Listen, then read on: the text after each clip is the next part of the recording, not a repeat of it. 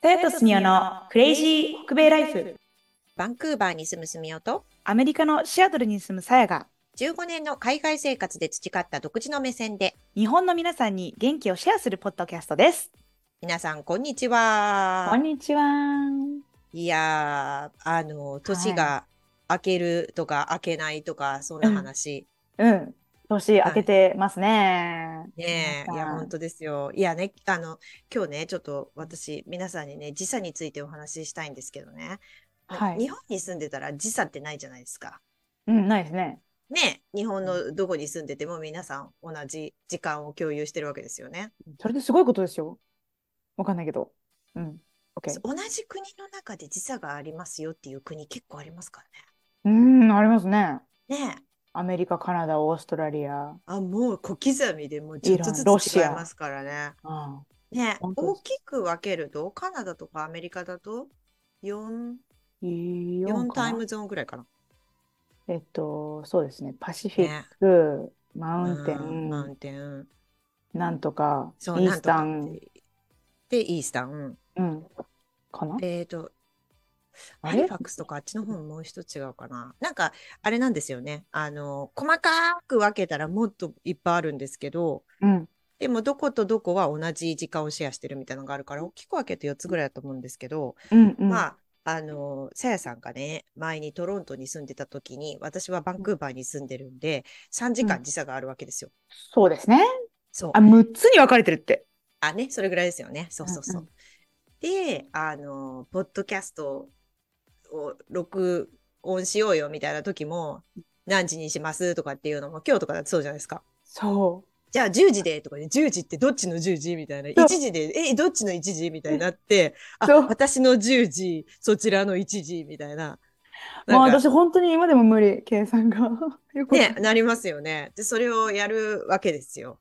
うんで、それが、私、あの、世界に学校がある語学学校で働いてるんで、私のその iPhone の時計、すごい数なんですよ。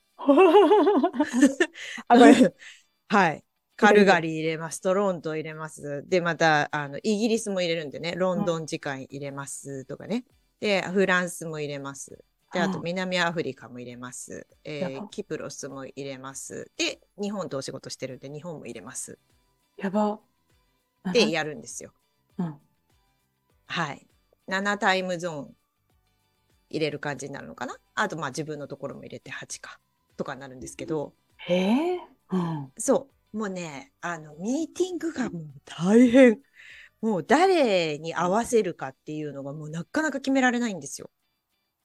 え同じ企業の中でも。かだからそうなんですよ。まあ、本社のね、例えば偉い人がやるミーティングですって言ったら、その人のタイムゾーンに合わせればいいんですけど、うんなんか全体ミーティングとかあるじゃないですか。はいはいはい。世界中の人が参加するミーティングとかっていうと、もうどこに合わせていいかわかんないんですよね。えー、どうやって決めるんですかだからセールスミーティング1日2回やったりとかするんですよ。えー、全然考えたことなかった。こうだからロンドン時間の午後1時と4時っていうので2回とかやるじゃないですか。そうすると世界中全部カバーできるみたいな。はいはいはい。頭いい。 そうそうそう。そういう感じでやったりするんですよね。で、まあ、あの、ミーティングも絶対出なきゃいけないやつばっかりじゃないから、うんあの、録画しといてもらって、後から見たら、それで大丈夫っていうミーティングだったら参加しないっていうこともありますけど、自分が絶対に参加しないと、話が進まないようなミーティングあるじゃないですか。はい。うんでそういうのをやるとですね、あの、私の労働時間がめちゃくちゃになりまして、ほう朝、すっごい早いと6時半スタートのミーティングとかあったりするんですよ。やば。うん。うん。ロンドンの午後1とかでやると。で、えー夕方になると、私バンクーバーに住んでるんで、夕方になると日本が開くんですね。はいはいはいはい。で、なんで、日本の皆さんとミーティングしたいってなったら、あんまり早朝から空いてる会社さんないから、うんまあ、午前の早くても9時半とか10時とか11時とか、それくらいじゃないですか。はいはい。で、そうするとね、私の時間で言うと、ちょうどね、夕食の支度の時間ぐらいなんですよ。おー夕方の5時半とか6時とか7時とか。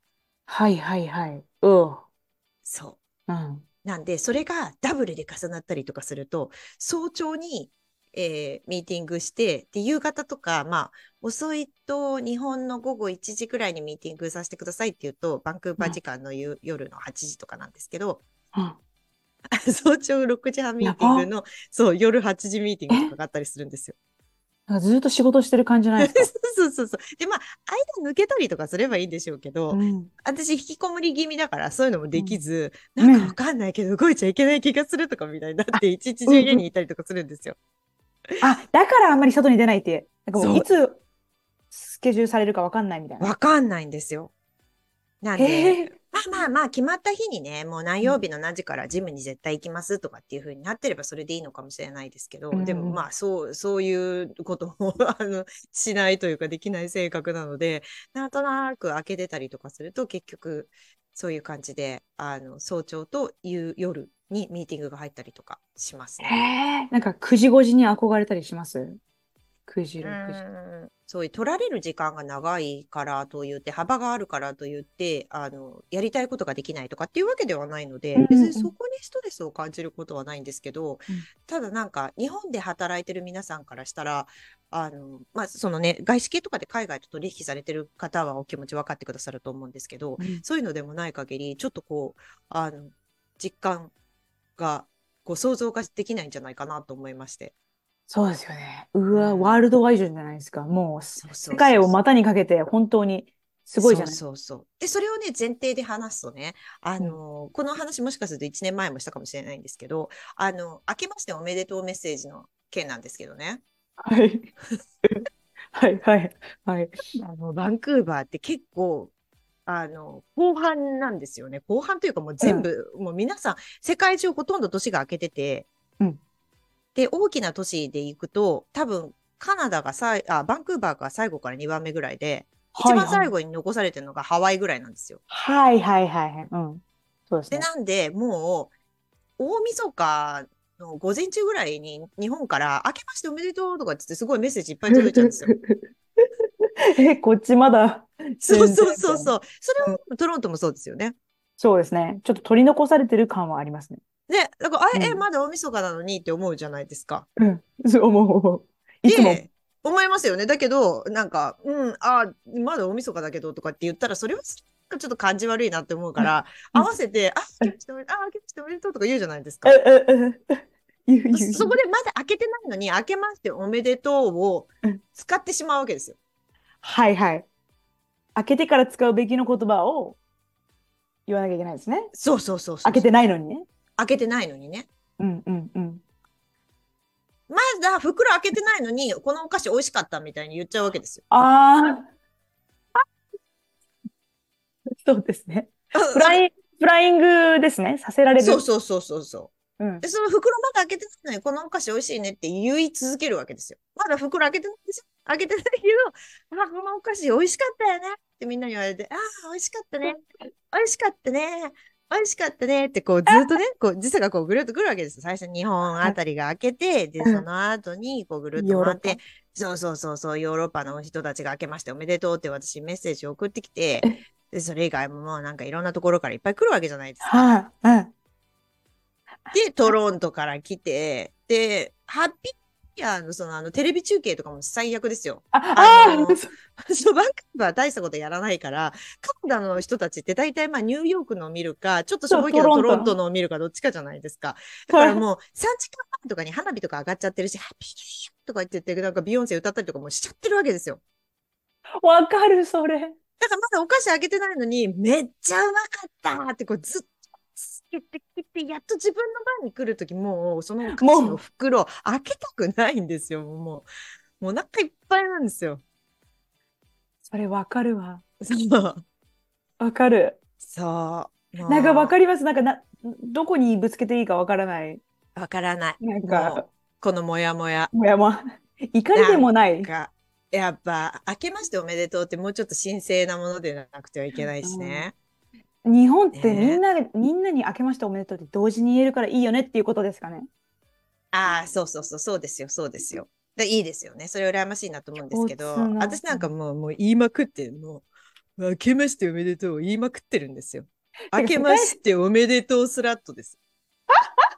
でも、世界中から明けましておめでとう、ハッピーニューイヤーが来るすみおさんの人望が厚いってことじゃないですかいやいやいやいや、テレビとかで見ちゃってるから、もう最近恐ろしくてテレビもつけないですよ。